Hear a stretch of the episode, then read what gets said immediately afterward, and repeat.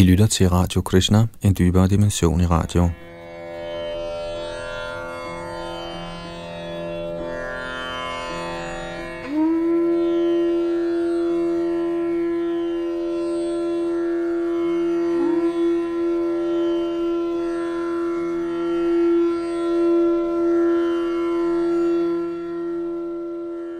Vi fortsætter vores gennemgang af Srimad Bhagavatam, hvor vi er i gang med 11. bog, og her specifikt 9. kapitel, der hedder Afsondring fra alt materielt.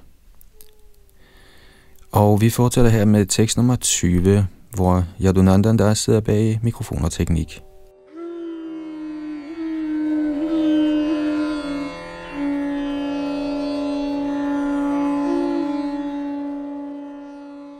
Tekst 20 Ifølge store vismænd kaldes det, som er grundlag for naturens tre kvaliteter, og som manifesterer det brogede univers, for Sudra eller Mahatattva.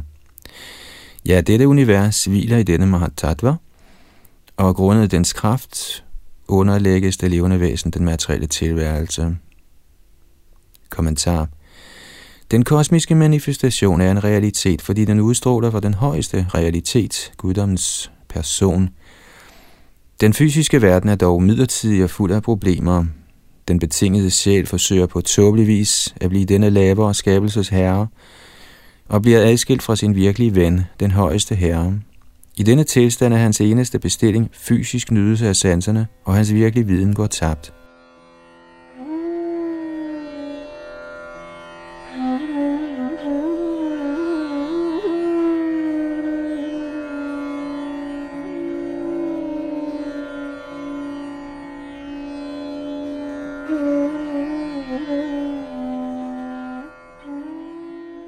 21. På samme måde som en æderkop inde fra sig selv spænder væv gennem sin mund, leger med det i nogen tid og til sidst sluger det, udfolder guddoms højeste person ligeledes sin personlige energi inden fra sig selv. Således fremviser Herren den kosmiske manifestationsnetværk, bruger det ifølge sin egen hensigt, og trækker det til sidst fuldstændig tilbage ind i sig selv. Kommentar den, som er intelligent, opnår åndelig viden selv fra et ubetydeligt væsen som æderkoppen. Således er transcendental kundskab synlig overalt for den, hvis øjne er åbne i Krishna-bevidsthed.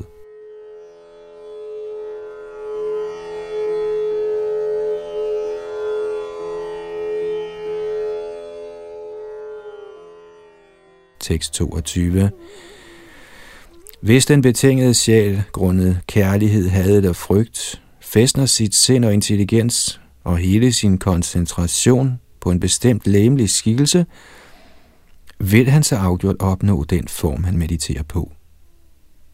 Kommentar. Ud fra dette vers er det ikke vanskeligt at forstå, at så frem man konstant mediterer på Guddoms højeste person, vil man opnå en åndelig krop ligesom Herrens. Ordet hiya med intelligens tilkendegiver total intellektuel overbevisning angående en bestemt opfattelse, og ligeledes indikerer ordet sakalam fast koncentration af sindet. Med sådan komplet opslugthed af bevidstheden vil man helt sikkert i sit næste liv opnå en skikkelse nøjagtig ligesom den, man mediterede på. Dette er endnu et eksempel, man lærer af insektriget, som forklaret i det følgende vers.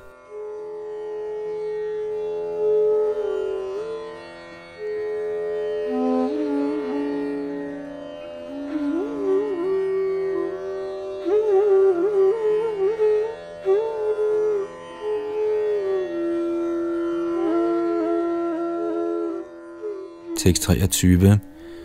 O konge, engang tvang en veps, et svagere insekt ind i sin rede og holdt det fanget der. I stor frygt mediterede det svagere insekt konstant på sin plageånd, og uden at forlade sit lægeme, udviklede det gradvist samme eksistenstilstand som vepsen. Således opnår man en tilstand i eksistensen, svarende til ens konstante meditation. Kommentar Man kunne spørge, siden det sværere insekt i denne historie ikke fysisk skiftede krop, hvordan kan det da siges, at det opnåede samme eksistenstilstand som vepsen? Faktisk bliver ens bevidsthed ved konstant meditation på en bestemt genstand opfyldt af dens kvaliteter. Grundet over ordentlig frygt, var det mindre insekt opslugt af den større veps, karakteristika og aktiviteter, og trådte således ind i vepsens eksistens. På grund af sådan meditation fik det i virkeligheden kroppen af en vips i sit næste liv. Ligeledes kan vi, skønt vi er betingede sjæle, blive befriet sågar før vi forlader denne nuværende krop, hvis vi fordyber vores bevidsthed i Herren Krishna, bliver vores intelligens stabil på den åndelige platform gennem at forstå, at Krishna er alting, kan vi give afkald på den unødvendige bevidsthed om den ydre krop og fordybe os i Vaikunthas åndelige tidsfordriv. Således kan man endda før døden hæve sig til det åndelige niveau og nyde livet som befriet sjæl. Ellers, hvis man er en stadig tåbe, kan man selv i dette liv blive nøjagtig ligesom et dyr, så som et svin eller en hund, der konstant tænker på mad og sex. Men menneskelivet er faktisk beregnet på at forstå bevidsthedens videnskab og de fremtidige følger af vores meditation.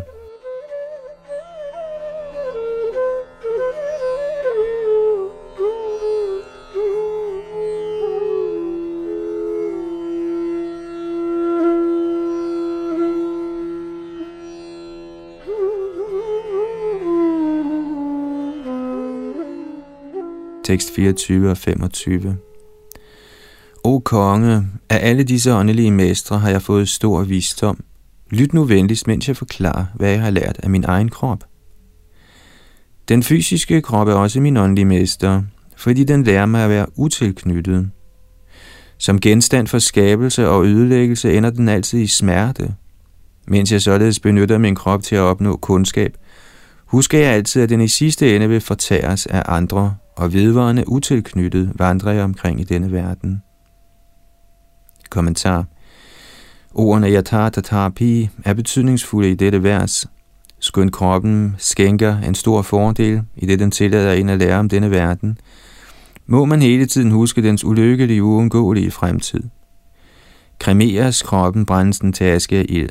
Forlades den på et ensomt sted, fortæres den af cirkaler og kribe. Begraves den i en overdådig kiste, går den i opløsning og bliver fortæret af ubetydelige insekter og orme. Således omtales den som paradakyam, i sidste ende fortæret af andre. Man må imidlertid nøje sørge for at holde kroppen sund og rask for at kunne udføre Krishna-bevidsthed, men uden unødig forkærlighed og tilknytning. Ved at studere kroppens fødsel og død kan man opnå virakti vivika, intelligensen til at frakoble sig værdiløse ting. Ordet avasita indikerer overbevisning. Man må være overbevist om alle Krishna-bevidsthedens sandheder.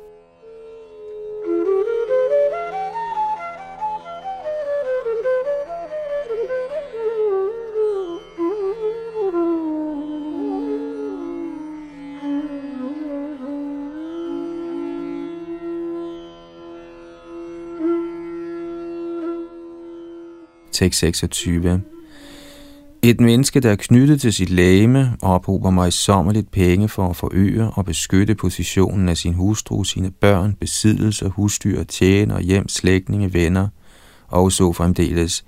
Han gør alt dette til glæde for sin krop. Ligesom et træ, før det dør, producerer et frø til et fremtidigt træ, manifesterer den døende krop frøet til ens næste fysiske krop i form af ens ophobede kodmer. Vi således er sikre fortsat materiel tilværelse, falder den materielle krop sammen og dør. Kommentar. Man kunne indvende, Blandt de hidtil omtalte guruer er den fysiske krop så sandelig den bedste, siden den skænker den frihed for tilknytning og den fine intelligens, der muliggør, at man kan indlade sig på Herrens indgivende tjeneste. Således skulle vi tjene kroppen med stor tilknytning, selvom den er midlertidig, ellers risikerer vi utaknemmelighedens forseelse. Hvordan kan man anbefale afsondring fra kroppen, når kroppen er begavet med så mange fantastiske kvaliteter? Svaret gives i dette vers. Kroppen skænker ikke frihed for tilknytning eller kundskab på linje med en eller anden menneskelig lærer, Snarere den skyld i så meget smerte og elendighed, at enhver forstandig person ikke kan undgå at blive overbevist om det materielle livs frugtesløshed. Ligesom et træ frembringer frø til den næste træ, og derpå dør, tilskynder kroppens løsne begær den betingede sjæl til at forlænge kæden af karma. Endeligt, når kroppen har banet vejen for endeløs lidelse i den materielle tilværelse, dør den.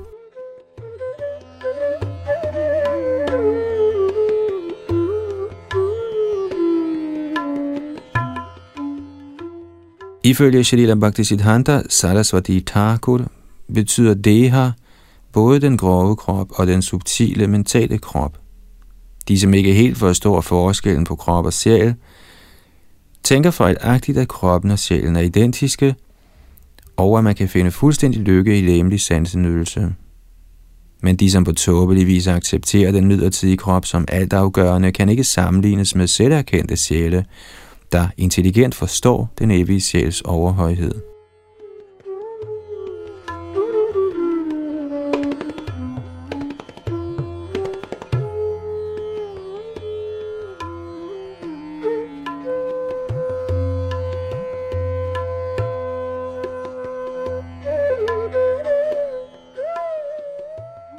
Tekst 27 En mand, der har mange hustruer, bliver konstant plaget af dem. Han har ansvar for deres underhold, og således trækker damerne ham hele tiden i forskellige retninger. Hver især kæmpende for sin egen interesse. Ligeledes plager de fysiske sanser den betingede sjæl og hiver ham i mange forskellige retninger på én gang. På en side trækker tungen ham til at smage dejlig mad, så driver tørsten ham til at finde noget passende at drikke. Samtidig råber kønsorganerne på tilfredsstillelse, og berøringssansen kræver bløde, sanselige genstande. Maven plager ham indtil den er mæt. Ørerne får lang og behagelige lyde. Lugtesansen længes efter dejlige dufte, og de vaklende øjne ønsker at se smukke ting. Således trækker sanserne, organerne og lemmerne, der alle kræver tilfredsstillelse, det levende væsen i mange retninger. Kommentar Shrita Vishwanath Chakravarti Thakur nævner, at når man har forstået dette vers, skal man uden tilknytning tilbyde guruen af ens lægeme kun de blotte nødvendigheder.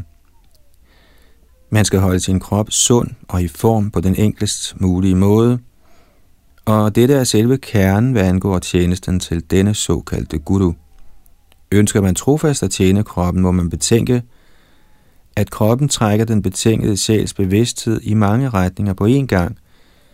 Således er der for kroppens tjener ingen mulighed for at forstå Gud, eller sågar blive fredfyldt.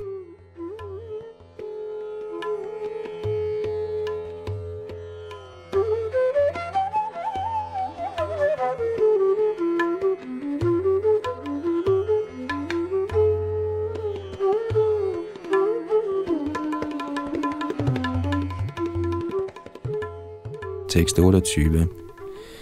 Guddoms højeste person udfoldede sin egen kraft, Maya Shakti, og skabte utallige arter af liv til at huse de betingede sjæle. Men da han havde skabt former af træer, krybdyr, fugle, slanger osv., var herren alligevel ikke tilfreds i sit hjerte. Således skabte han menneskelivet, der skænker den betingede sjæl tilstrækkelig intelligens til at opfatte den absolute sandhed og blive behaget. Kommentar Gud har især skabt den menneskelige livsform til at muliggøre de betingede sjæles frelse. Derfor bereder den, som misbruger menneskelivet, sin vej til helvede. Som udtalt i vedderne, Purushatve Charvistaramatma, der betyder, i menneskeformen er der gode muligheder for at forstå den evige sjæl. Vedderne udtaler også, Tabyo Svamanayata Abruvam, Navaino Yamalamiti Tabya Purushamanayata Abravan sukritangbata. Betydningen af dette Shruti-mantra er, at de lavere arter, såsom konen og hesten, egentlig ikke er egnet til at opfylde formålet med skabelsen. Men menneskelivet skænker muligheden for at forstå ens evige forhold til Gud. Således må man beherske de fysiske sanser og opfylde livets virkelige formål – Lægger man sig efter Krishna-bevidsthed, føler den højeste herre personlig lykke, og vil gradvist vise sig for sin hengivne. Herrens materielle skabelse består af de levende væsener samt død materie, som de mindre begavede forsøger at nyde. Herren er imidlertid ikke tilfreds med de arter, der er blindt efter at stræbe sansenydelse uden nogen forståelse af den åndelige natur. Vi lider grundet vores glemsomhed om Krishna og den lyksalige tilstand i hans bolig. Hvis vi accepterer Herren som beskytter og ly, og fører hans befaling ud i livet, kan vi let genopleve vores evige, lyksalige natur som guddommens persons integrerende dele. Det er med det formål, Herren har skabt menneskelivet.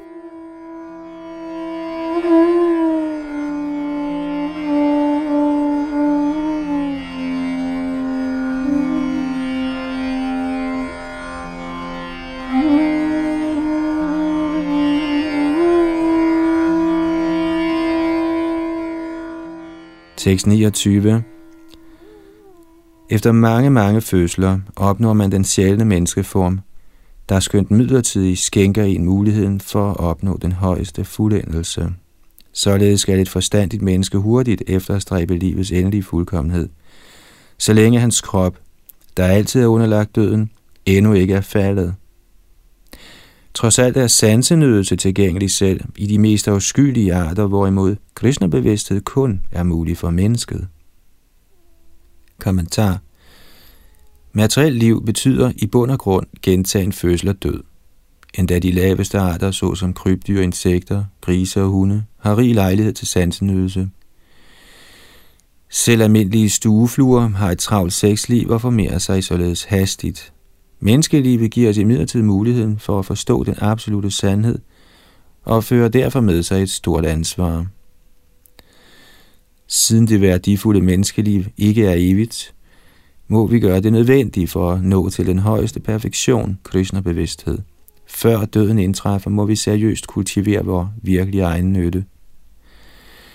Man kan erfare Krishna-bevidsthed i selskab med Herrens hengivne. Uden deres omgang – er der fare for, at man tiltrækkes af en upersonlig livsanskuelse, og således falder fra hengiven tjeneste til den absolute sandhed. Eller også vender man i sin skuffelse over ikke at kunne forstå den absolute sandhed tilbage til sansenydelsens falske platform. Slutligt er menneskelivet beregnet til at dyrke Krishna-bevidsthed under ledelse af Herrens erfarne, selverkendte hengivne.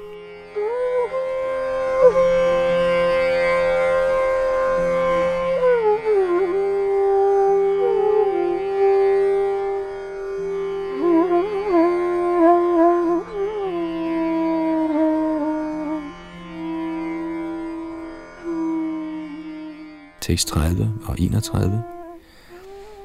Efter den lærdom, mine åndelige mestre har givet mig, holder jeg mig fast forankret i erkendelse af guddommens højeste person, og helt afsondret og oplyst af realiseret åndelig kundskab, vandrer jeg på jorden uden tilknytning eller falsk ego. Skønt den absolute sandhed er en uden lige, har vismændene beskrevet ham på mange forskellige måder – Derfor opnår man ikke helt uddybende eller komplet kundskab fra kun én åndelig mester.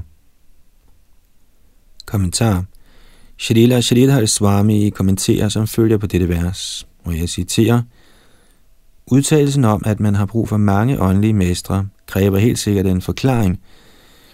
Siden praktisk talt alle store helgener fra forgangen tid ikke søgte mange åndelige mestres ly, men snarere accepterede en. Ordene giver det, Vahodara Shibhi, eller den absolute sandhed, bliver lovpris på mange måder af vismændene, peger på den upersonlige og personlige forståelse af den absolute sandhed. Med andre ord beskriver nogle vismænd kun herrens upersonlige udstråling, der mangler åndelig mangfoldighed, hvorimod andre beskriver herrens syndige skikkelse som guddommens person. Således kan man egentlig ikke ved blot at høre fra mange forskellige autoriteter lære livets højeste fuldendelse. Udbredelsen af forskellige meninger blandt åndelige autoriteter er kun brugbar for at modvirke det levende væsens tendens hen imod grov materialisme. Forskellige åndelige filosofier skaber tro på eksistensen af sjælen og kan accepteres på det niveau. Men, som det vil blive tydeliggjort i senere vers, er den åndelige mester, der i sidste ende giver perfekt kundskab, en.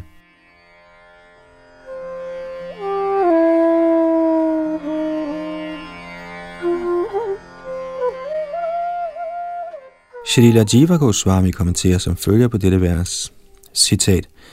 Siden det forstås i almindelighed, at man accepterer en enkelt åndelig mester, hvorfor anbefales det da, at man lærer fra mange såkaldte åndelige mestre, der viser sig i form af almindelige fysiske genstande? Forklaringen er, at ens tilbedelsesværdige åndelige mester vil lære en om mange kundskabsgrene ved at give undervisning opsamlet fra almindelige genstande. Som anbefalet af Brahmana Avadutan, kan man befæste undervisningen fra sine acharya og undgå brud på hans befalinger ved at jagtage almindelige ting i naturen. Man skal ikke modtage undervisning fra guruen på mekanisk vis.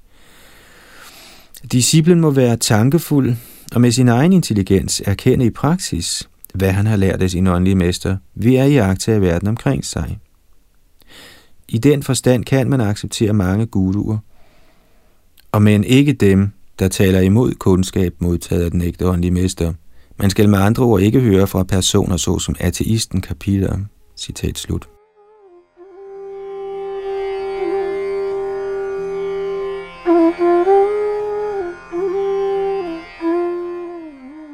Shri Ravishwanath Chakravarti Thakur kommenterer også på dette vers som følger, citat, Det udtales i Srimad Bhagavatam, Tasmad Gurung Prapadiyeta, Jigyasu Shreya Uttamam, bog 11, kapitel 3, tekst 21, der betyder, derfor skal man opsøge en ægte åndelig mester, så frem man faktisk ønsker at opnå livets højeste fuldkommenhed.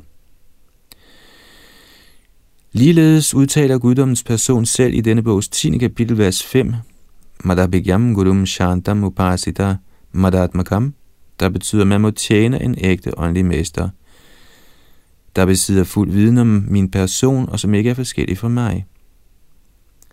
Der er mange lignende vers i vediske litteratur, der peger på, at man må søge en enkelt åndelig mesters ly.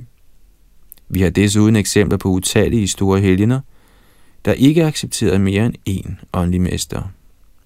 Således er det en kendskærning, at vi må acceptere én ægte åndelig mester fra ham modtage det bestemte mantra, man skal fremsige.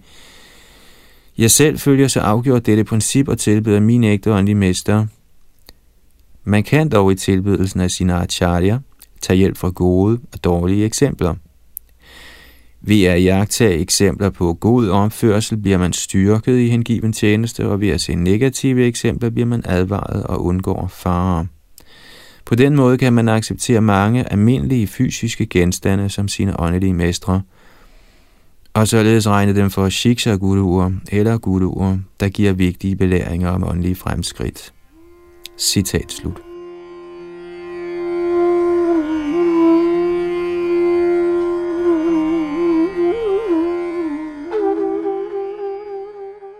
Med Herrens egne ord, Madhabiyam Gurung Shantam Upasita Madatmakam, skal man således opsøge en enkelt åndelig mester, der besidder fuldstændig kundskab om Herrens personlighed, og oprigtigt tilbede ham med den forståelse, at han er Madatmakam, eller ikke forskellig fra Herrens selv. Denne udtalelse modsiger ikke det, Herren har fremlagt i Avadut Brahminens undervisning – hvis man modtager undervisning fra sine acharya, men holder den låst inde i sin hjerne som teoretiske dogmer, gør man kun ringe fremskridt. For at udvikle stabil, komplet kundskab, må man se sine acharyas undervisning overalt. Således viser en Vaishnav al erbødighed for den eller det, der giver ham videre oplysning på vejen af tilbedelse af sin ægte acharya, der ikke er forskellig fra Herren Krishna.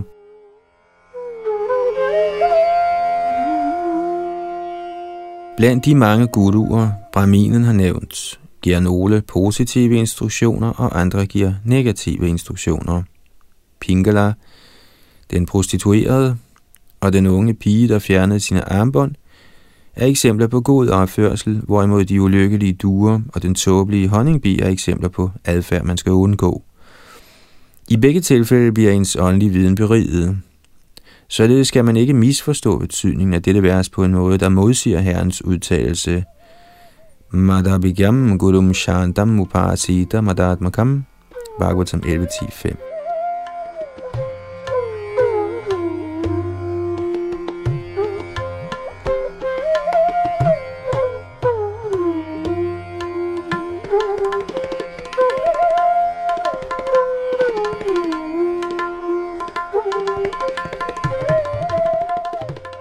Tekst 32 Guddoms højeste person sagde, da han således havde talt til kong Jodu, modtog den vise Brahmin kongens erbydighed og tilbedelse og følte sig behaget indeni. Så tog han afsked og drog afsted nøjagtigt som han var kommet. Kommentar Shrita Shridhar Swami fremlægger beviser fra Srimad Bhagavatam, der peger på, at Brahmin Avadutaen i virkeligheden var guddommens inkarnation, der Datreya.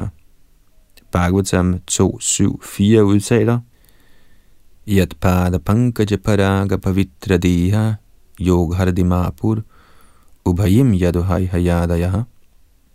Citat. En mængde yaduer, hayhayaer med flere, blev så renset ved nåden fra herren Dattatreas lotusfødder, at de opnåede både materielle og åndelige velsignelser. Citat slut. Dette vers nævner, at Jodu blev renset i kontakt med Dattatreas lotusfødder, og ligeledes udtaler det pågældende vers Vandito Svarachito Ragya. Kong Yadu tilbad Brahminens lotusfødder, så ifølge Shrita Sridhar Swami er Avadut Brahminen guddommen i egen person, og dette bliver bekræftet af Shrita Vishwanath Chakravarti Thakur.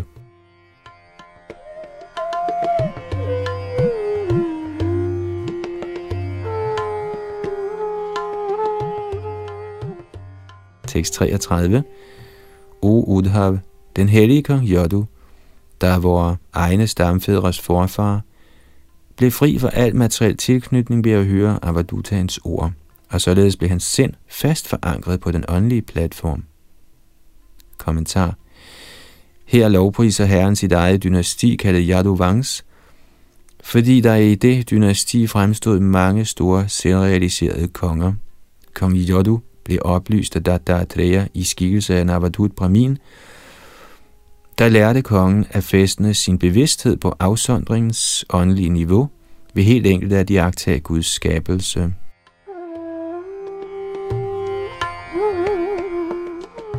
Således ender kommentarerne fra hans guddommelige noget A.C. Bhaktivedanta, Swami Prabhupads ydmyge tjenere, til Srimad Bhagavatams 11. bogs 9. kapitel med titlen Afsondring fra alt materielt.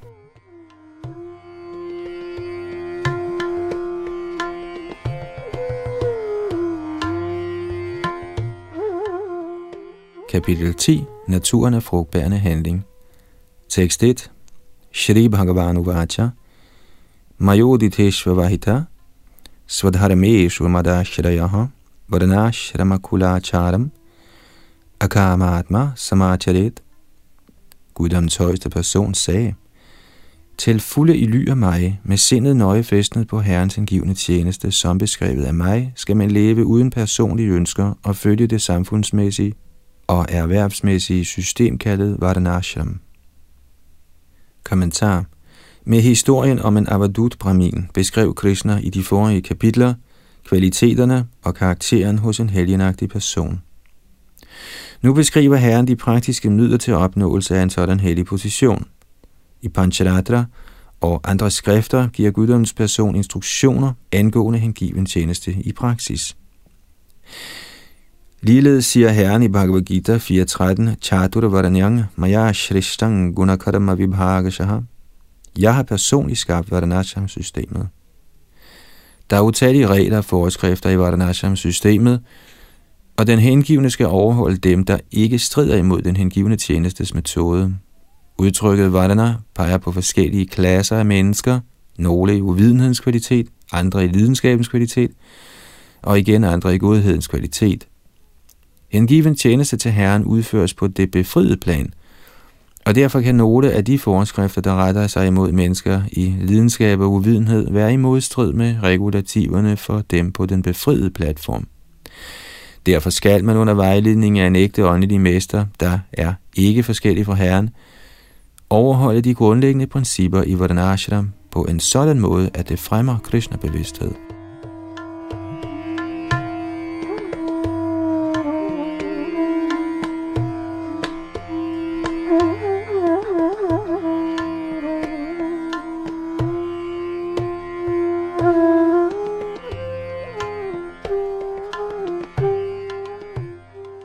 Tekst 2 Anviksheta Vishuddhatma Dehinam Vishayatmanam Guneshu Tattvadhyanena. Sarvarambha Vibharyayam En renset sjæl må se, at siden de betingede sjæle, der er videt til sansenløse, fejlagtigt har godtaget sanseglædernes genstande som sandhed, er alle deres bestræbelser dømt til fiasko. Kommentar. I dette vers beskriver Herren metoden til at blive fri for ønsker. Alle fysiske sansegenstande, herunder det man opfatter gennem deres form, smag, duft, berøring eller lyd, er alle midlertidige. Vi kan nu se vores familie og nation, men de vil til sidst forsvinde. Selv vores egen krop, med hvilken vi opfatter disse, vil forsvinde. Således er den materielle nydelses uundgåelige resultat viparya, eller stor lidelse. Ordet Vishuddhatma peger på dem, der har renset sig selv ved at overholde den hengivne tjenestes regulerende principper. De kan klart se det materielle livs håbløse frustration, og således bliver de akaramatma, eller store sjæle, der er fri for materielt begær.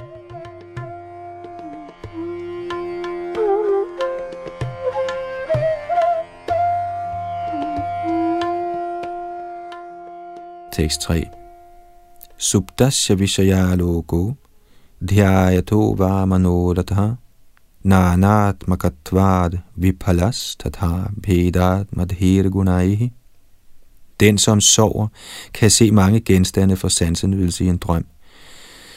Men sådanne behagelige ting er kun sindets opspind og er således i sidste ende værdiløse. Ligeledes ser det levende væsen, der sover angående sin åndelige identitet, også mange genstande for sanserne, men disse utallige genstande for midlertidig tilfredsstillelse er skabelser af Herrens illusionskraft og har ingen vedvarende eksistens. Den, som mediterer på dem, drevet af sanserne, bruger sin intelligens forgæves. Kommentar Siden det materielle arbejdes frugter er midlertidige, er det i sidste ende lige meget, om man får dem eller ej. Det endelige resultat er det samme. Materialistiske aktiviteter kan aldrig skænke livets højeste fuldkommenhed, Krishna-bevidsthed. Den materielle intelligens, drevet af sanserne, begærer i høj grad sansenydelse. Som udtalt her, Bhedat Madhi, fjerner sådan intelligens også i grunden fra vor virkelige egennytte. Således bliver intelligensen, der er opslugt af det materielt gunstige og ugunstige, splittet i jagten på utallige kategorier af materielle fremskridt. Sådan splittet intelligens er kraftløs og kan ikke forstå den absolute sandhed, Guddoms person, Shri Krishna. Herrens hengivne fæstner imidlertid deres intelligens på et punkt, Herren Krishna. De mediterer på Herrens skikkelse, kvaliteter, tidsfordriver, hengivne, og således er deres intelligens aldrig adskilt fra den absolute sandhed. Som udtalt i Bhagavad Gita 2.41, Vyavasayatmika buddhir egeha kurunandana bahushaka hyanantas chabuddhayo vyavasayanam. Citat. De, som går af denne vej, er beslutsomme i deres hensigt, og deres mål er et. Udukuruernes elskede barn, de ubeslutsommes intelligens har mange grene. Citat slut.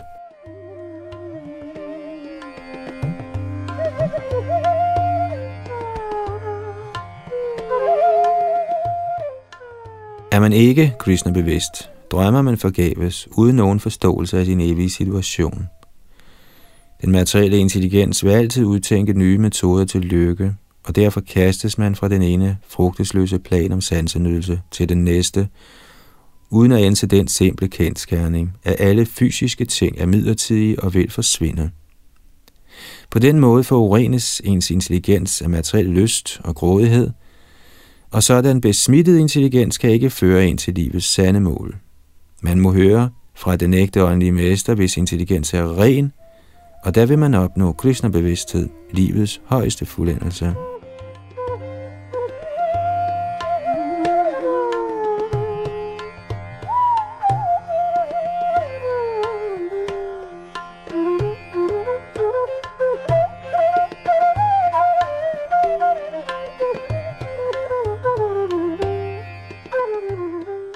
Tekst 4 Nevrittang karma seveta pravrittang mat paraschajit jigyasayang sampravritto. Na triet karma chodanam Den, som har fæstnet mig i sit sind som livets mål, skal ophøre med handlinger baseret på sansenydelse og skal i stedet udføre arbejde, der er underlagt de regulerende principper for fremskridt. Når man imidlertid er helt optaget af at søge sjælens endelige sandhed, skal man ikke acceptere de skriftlige påbud, der gælder for frugtbærende arbejde. Kommentar Shrita Vishwanath Chakravarti Thakur forklarer, at ordene Jigyasa Yang Sampravritta henviser til en, som er yoga arudha, eller fremskreden i yogaprocessen. I Bhagavad Gita 6, 3-4 bliver det udtalt, आरुरुक्षोर मुनेर योगम। कर्म कारण मुच्यते योग आरूढ़ तस्व शम कारण मुच्यते यदा ही नेन्द्रियार्थेषु न कर्मस्वनुसज्यते। सर्वसङ्कल्पसन्न्यासी योगारूढ़ स्थदोचते said, For novisen i det ottefold yogasystem siges arbejde at være midlet, og for den, som allerede har opnået yoga, siges ophør af alle materielle handlinger at være midlet. Et menneske siges at have opnået yoga, når han i forsagelse af alle materielle ønsker hverken handler for sansenydelse eller tager del i frugtbærende arbejde. Citat slut. Eksemplet kan gives, at den almindelige mand forsøger at nyde kvinders selskab med henblik på sanselige glæder. Dette kaldes pravritta karma, eller sansenydelsens vej. Et religiøst menneske nyder også en kvindes selskab, men under Vardhanashram systemets regulerende principper. Den, som i midlertid er helt optaget af åndelige fremskridt, vil i sidste ende opgive al sansenydelse, der stammer fra seksuel omgang, uanset om den er reguleret eller ulovlig. Ligeledes vil man på niveauet af pravritta karma, eller almindelig sansenydelse, spise hvad end tungen måtte begære. På den anden side kan en materialistisk hengiven sommetider lave velsmagende mad og tilbyde den gudeskikkelsen, ikke for at glæde herren, men snarere for at tilfredsstille sin egen tunge og mave. Den, som i midlertid er sampravritta, helt fordybet i åndelig bevidsthed, er aldrig interesseret i blot at tilfredsstille sin tunge. Han undgår almindelig mad, der er lavet af materialistiske mennesker, og kun for at holde kroppen sund til Krishnas tjeneste, spiser han moderate mængder af mad, der til glæde for gudskikkelsen først er blevet tilbudt gudskikkelsen.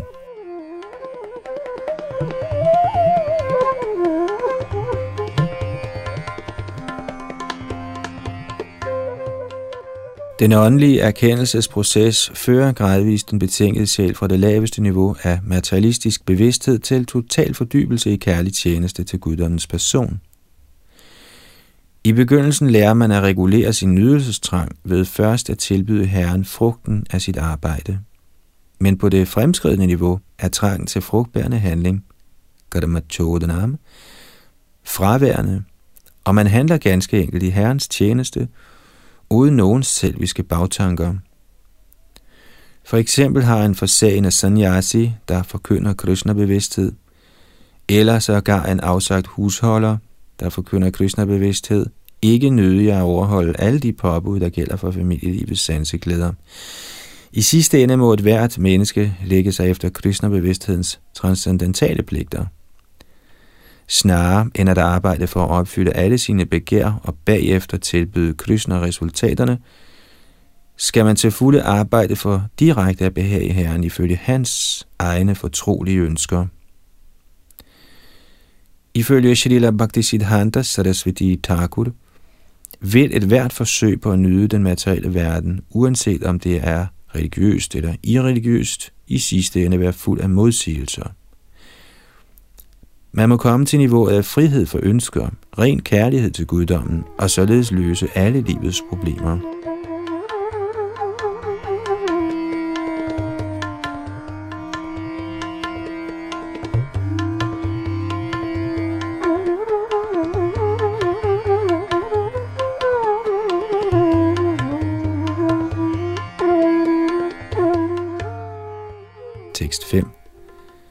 Yamana bhikshnang seveda Niyaman mat parakvachit. Madabhigyam gurung shantam Upasita madatmakam Den, som har accepteret mig som livets højeste mål, skal strengt overholde de skriftlige bud, der forbyder syndige handlinger, og så langt som muligt skal han følge de forskrifter, der påbyder underordnede regulerende pligter, såsom renlighed. I sidste ende skal man imidlertid opsøge en ægte åndelig mester, der besidder fuldstændig kundskab om mig, som jeg er, som er fredfyldt, og som ved åndelig ophøjelse ikke er forskellig fra mig. Kommentar Ordet yaman henviser til overordnede regulerende påbud, der er nødvendige for at bevare ens renhed. I bevægelsen for Krishna-bevidsthed må alle ægte medlemmer afstå fra kød, fisk, æg, og de må ligeledes undgå rusmidler, sartspil og utilladt sex. Ordet abhigyam peger på, at man aldrig på noget tidspunkt må begå sådanne forbudte handlinger, end ikke i vanskelige situationer. Ordet niyaman henviser til mindre obligatoriske påbud, såsom at tage bad tre gange dagligt. I visse vanskelige situationer tager man måske ikke bad tre gange dagligt, skønt man dog bevarer sin åndelige position. Men indlader man sig på syndige forbudte handlinger, vil der, selvom man er i en vanskelig situation, utvivlsomt ske et åndeligt fald. Som forklaret i Upadeshamrit, kan blot og bare lydighed mod regler og forskrifter i sidste ende ikke skænke en åndelig fuldkommenhed. Man må opsøge en ægte åndelig mester, der er Mad Abhigam, eller i fuld viden om Guddoms personlige skikkelse. Ordet mat, eller mig, ophæver muligheden for, at en åndelig mester kan have en upersonlig opfattelse af den absolute sandhed, en videre må den åndelige mester til fulde være herre over sine sanser. Derfor kaldes han Shanta eller fredfyldt. Da han er helt overgivet til Herrens mission, er han sådan åndelig mester, Madhatmakam, eller ikke forskellig fra guddommens person.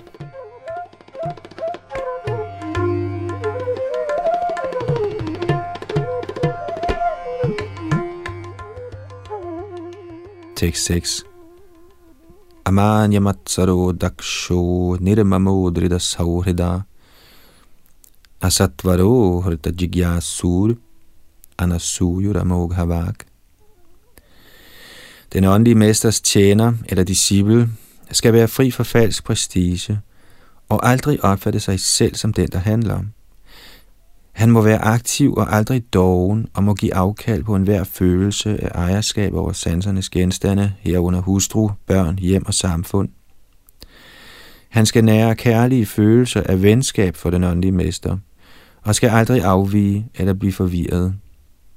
Tjeneren eller disciplen skal altid ønske at gøre fremskridt i sin åndelige forståelse, må ikke misunde nogen, og skal altid undgå værdiløs snak. Kommentar Ingen kan hævde at være den permanente ejer af sin såkaldte hustru, familie, sit hjem, samfund osv. Sådanne materielle forhold kommer og går som bobler på havets overflade. Ingen kan hævde at have skabt de fysiske elementer, der frembragte ens hjem, samfund og familie.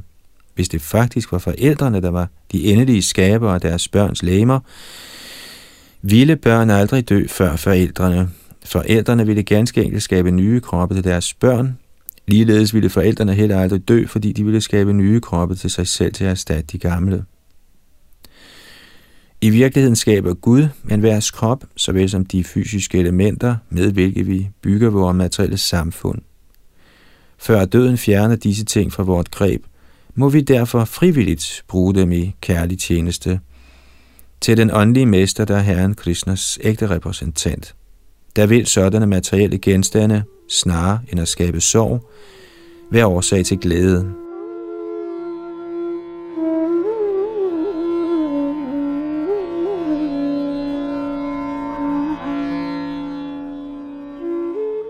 Tekst 7 man skal se sin virkelige egennytte i livet under alle forhold, og må således holde sig fri for tilknytning til hustru, børn, hjem, land, slægtninge, venner, velstand osv.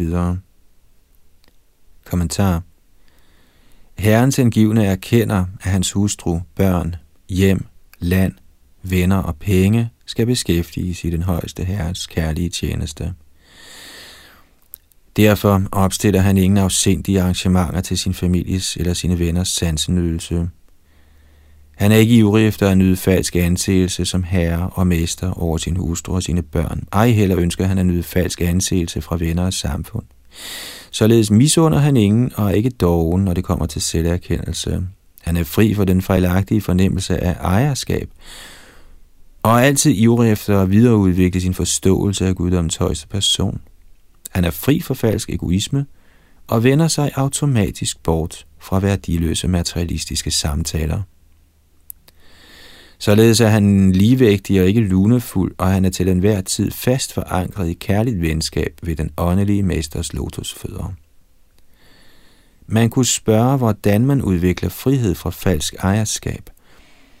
Shrita Vishana Chakravarti Thakur har givet følgende eksempel. En almindelig mand er meget ivrig efter at samle flere og flere penge, og han plejer sin velstand ved at placere den i aktier, obligationer, værdipapirer, bankkonti, fast ejendom, guld osv. Så længe disse forskellige aktiver bidrager til hans finansielle trivsel, ser han ens på dem og regner dem for sine egne. Men bliver nogle af aktiverne taget af regeringen i form af skatter, eller hvis de går tabt i en uheldig forretning, tvinges han til at opgive sin følelse af ejerskab. Ligeledes skal enhver være intelligent nok til at se, at ens følelse af ejerskab over utallige materielle ting ikke er permanent. Derfor skal man udvikle frihed for tilknytning fra disse ting. Hvis ikke man nærer en kærlig følelse af venskab mod guddoms højeste person og hans rene hengivne, den åndelige mester, vil man uden tvivl indfanges i netværket af materielt samfund, venskab og kærlighed. Man holdes således bundet på det materielle plan, uden håb om vedvarende lykke.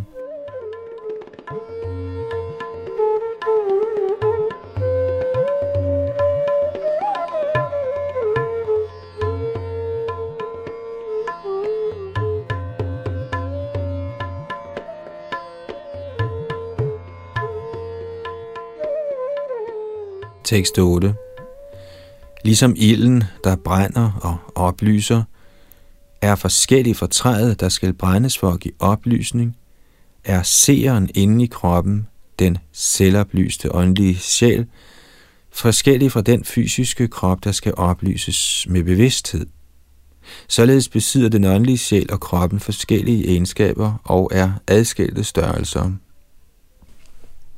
Kommentar det bliver analytisk demonstreret i dette vers, at man aldrig fejlagtigt skal identificere egoet med den materielle krop.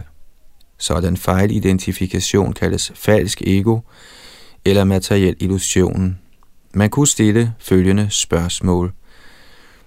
Når det er almindeligt kendt, at guddoms højeste person oplyser den betingede sjæl, hvorfor bliver udtrykket svadrik eller selvoplyst, der er brugt i dette vers? Srila Vishana Chakravarti Thakur forklarer, at skønt guddoms højeste person så afgjort yder det levende væsen bevidsthed, har det levende væsen i det, han er begavet med Herrens energi, selv evnen til at genopleve og udvide sin rene bevidsthed. Han kan derfor i en sekundær forstand regnes for selvoplyst. Eksemplet kan gives, at guld- eller sølvkubler glimrende genkaster solens stråler. Selvom lyset kommer fra solen, kan guldets og sølvets iboende egenskaber også ses som årsager? Til den strålende refleksion, siden andre materiale ikke besidder den samme gode evne til at reflektere sollyset. Ligeledes kan sjælen anses for svadrik eller selvoplyst, fordi han besidder egenskaber, med hvilke han på strålende vis kan genkaste guddommens persons energi og således oplyse sin eksistentielle situation, ligesom en guld- eller sølvkuppel skinner grundet sine refleksive egenskaber. Et fint eksempel gives i dette vers til at belyse kroppen og sjælens forskellige egenskaber. Ilden, der brænder og oplyser, er altid forskellig fra det træ, der bliver brændt for at give oplysning. Man kunne imidlertid sige, at ild er til stede i en umanifesteret form inde i træ. Ligeledes er den åndelige sjæl i uvidenhedsbetingede liv til stede inde i kroppen, og men umanifesteret. Det levende væsens oplyste tilstand kan sammenlignes med at vække ild i træ. Ligesom ilden hastigt nedbrænder træet, brænder den åndelige sjæl, når han er oplyst, uvidenhedens mørke til aske. Vi er bevidst om kroppen, derfor kunne man sige, at kroppen bliver oplyst af bevidsthed, der er sjælens energi eller symptom. Det at identificere krop og sjæl som det samme, er lige så tåbelig som at betragte ild og træ som det samme. I ingen af tilfældene ændrer den tætte forbindelse mellem ild og træ, eller mellem sjælen og kroppen, den kendskærning, at ild er forskellig fra træ, eller at sjælen altid er forskellig fra kroppen.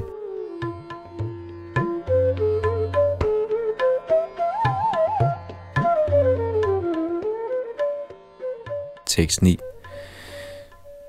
Ligesom ild alt efter brændslets tilstand kan vise sig forskelligt som ulmende, synlig, svag, strålende osv., indtræder den åndelige sjæl i en materiel krop og accepterer bestemte læmelige særpræg. Kommentar Skønt ild kan vise sig at forsvinde i en bestemt genstand, eksisterer elementet i ild altid. Ligeledes viser den evige sjæl sig inde i en passende krop og forsvinder derefter fra den krop, men sjælen eksisterer altid. Ligesom ild er forskellig fra dens brændsel, er sjælen forskellig fra kroppen. En tændstik laver en lille ild, hvorimod en eksploderende benzintank vil skyde enorme flammer højt op i luften. Dog er ilden den samme. Ligeledes kan en åndelig sjæl vise sig i kroppen af Brahma, og en anden i kroppen af en myre, men den åndelige sjæl er kvalitativt den samme i hver krop. Grundet uvidenhed tillægger vi sjælen kroppen særpræg, og således siger vi, at en bestemt person er amerikaner, russer, kineser, afrikaner eller meksikaner, eller han er ung eller gammel. Skønt sådanne mærkater helt sikkert gælder for kroppen, gælder de ikke for den åndelige sjæl, der her beskrives som para eller en transcendental størrelse. Så længe den forvirrede åndelige sjæl forbliver fjendtlig mod guddommens højeste person, vil den grove og subtile kropsmærkater indhylde ham og holde ham i mørke. Hvis man på intellektuel vis identificerer sig med forskellige materialistiske livsfilosofier, bliver man tildækket af det subtile sind. I sidste ende er alt der til del og ejer den absolute sandhed, Herren Krishna. Når det levende væsen erkender dette, bliver han nirubadhi, eller fri for materielle mærkater. Det er hans naturlige position.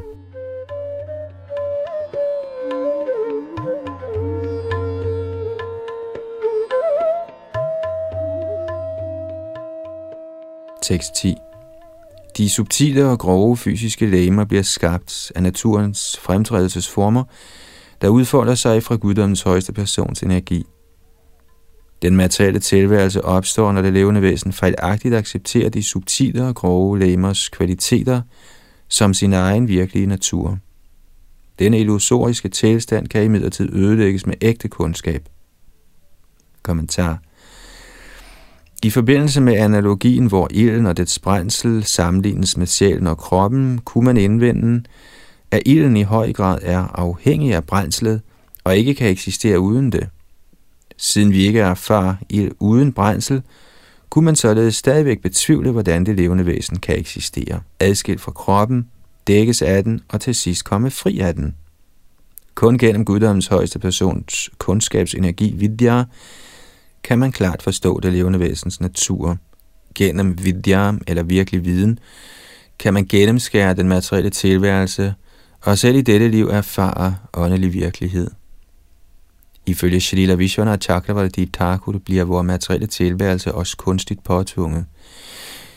Ved Herrens ufattelige kraft af uvidenhed bliver kvaliteterne af grove og subtile fysiske former psykologisk påtvunget det levende væsen, og grundet fejlidentifikation med kroppen påbegynder det levende væsen en lang række af illusoriske aktiviteter. Som forklaret i forrige kapitel er den nuværende fysiske krop ligesom et træ, der frembringer det karmiske frø til den næste krop. I midlertid kan dette kredsløb af uvidenhed overskæres med den transcendentale kundskab, Herren har udtrykt. Uheldigvis accepterer de betingede sjæle, grundet deres fjendskab mod Guddoms højeste person, ikke den fuldendte kundskab, Herren taler. I stedet forbliver de opslugt af grov og subtil illusion. Men at acceptere det levende væsen herrens kundskab, kan hele hans situation korrigeres, og han kan vende tilbage til sit oprindelige, evigt lyksalige liv i perfekt viden i herrens direkte samvær.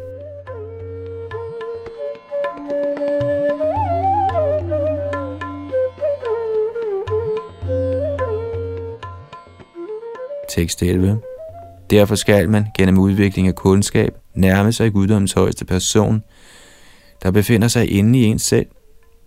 Ved at forstå Herrens rene transcendentale eksistens, må man gradvist opgive sit fejlagtige syn på verden som en uafhængig realitet. Kommentar Ordet yatakramam, skridt for skridt, betyder, at man efter først at have erkendt sig selv som forskellig fra den grove og fysiske krop, gradvist skal løsrive sig fra materielle mentale aktiviteter.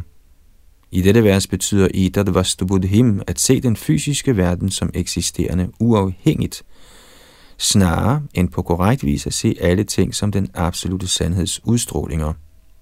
Når man korrekt identificerer sig selv som evig åndelig form, opnår man kundskabens virkelige frugt. Herren er for evigt synlig i sin evige skikkelse, og det levende væsen er ligeledes synlig i sin evige skikkelse som Herrens kærlige tjener. Når vi fejlagtigt betragter midlertidige illusoriske fysiske genstande som virkelige, er kundskaben om vores evige åndelige form dækket af uvidenhed. Mediterer man imidlertid på Herrens suveræne tilstedeværelse inden i alle ting, kan man vende tilbage til sin normale lyksalige tilstand af åndeligt liv. Et hvert menneske må alvorligt bestræbe sig på at forstå den absolute sandhed, som tilkendegivet i dette vers med ordet jigyasaya.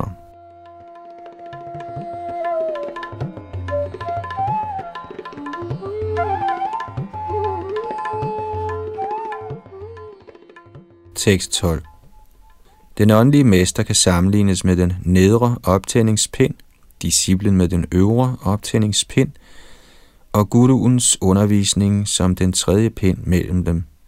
Den transcendentale kundskab, der overføres fra guru til disciple, sammenlignes med den ild, der opstår fra kontakten mellem disse, og som nedbrænder uvidenhedens mørke, og derved giver både guruen og disciplen stor glæde.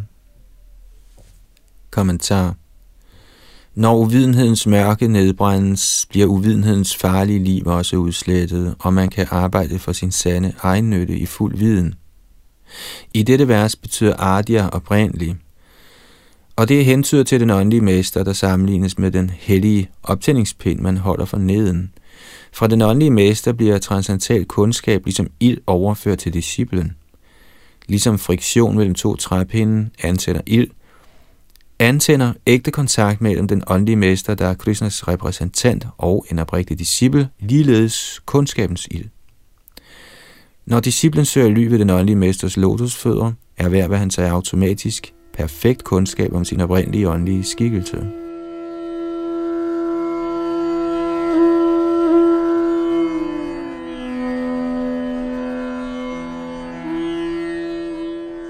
Så nåede vi frem til tekst nummer 13 her i Srimad Bhagavatams 11. bogs 10. kapitel, der hedder Naturen af frugtbærende handling. Bag mikrofon og teknik sad Yadunandandas. Das.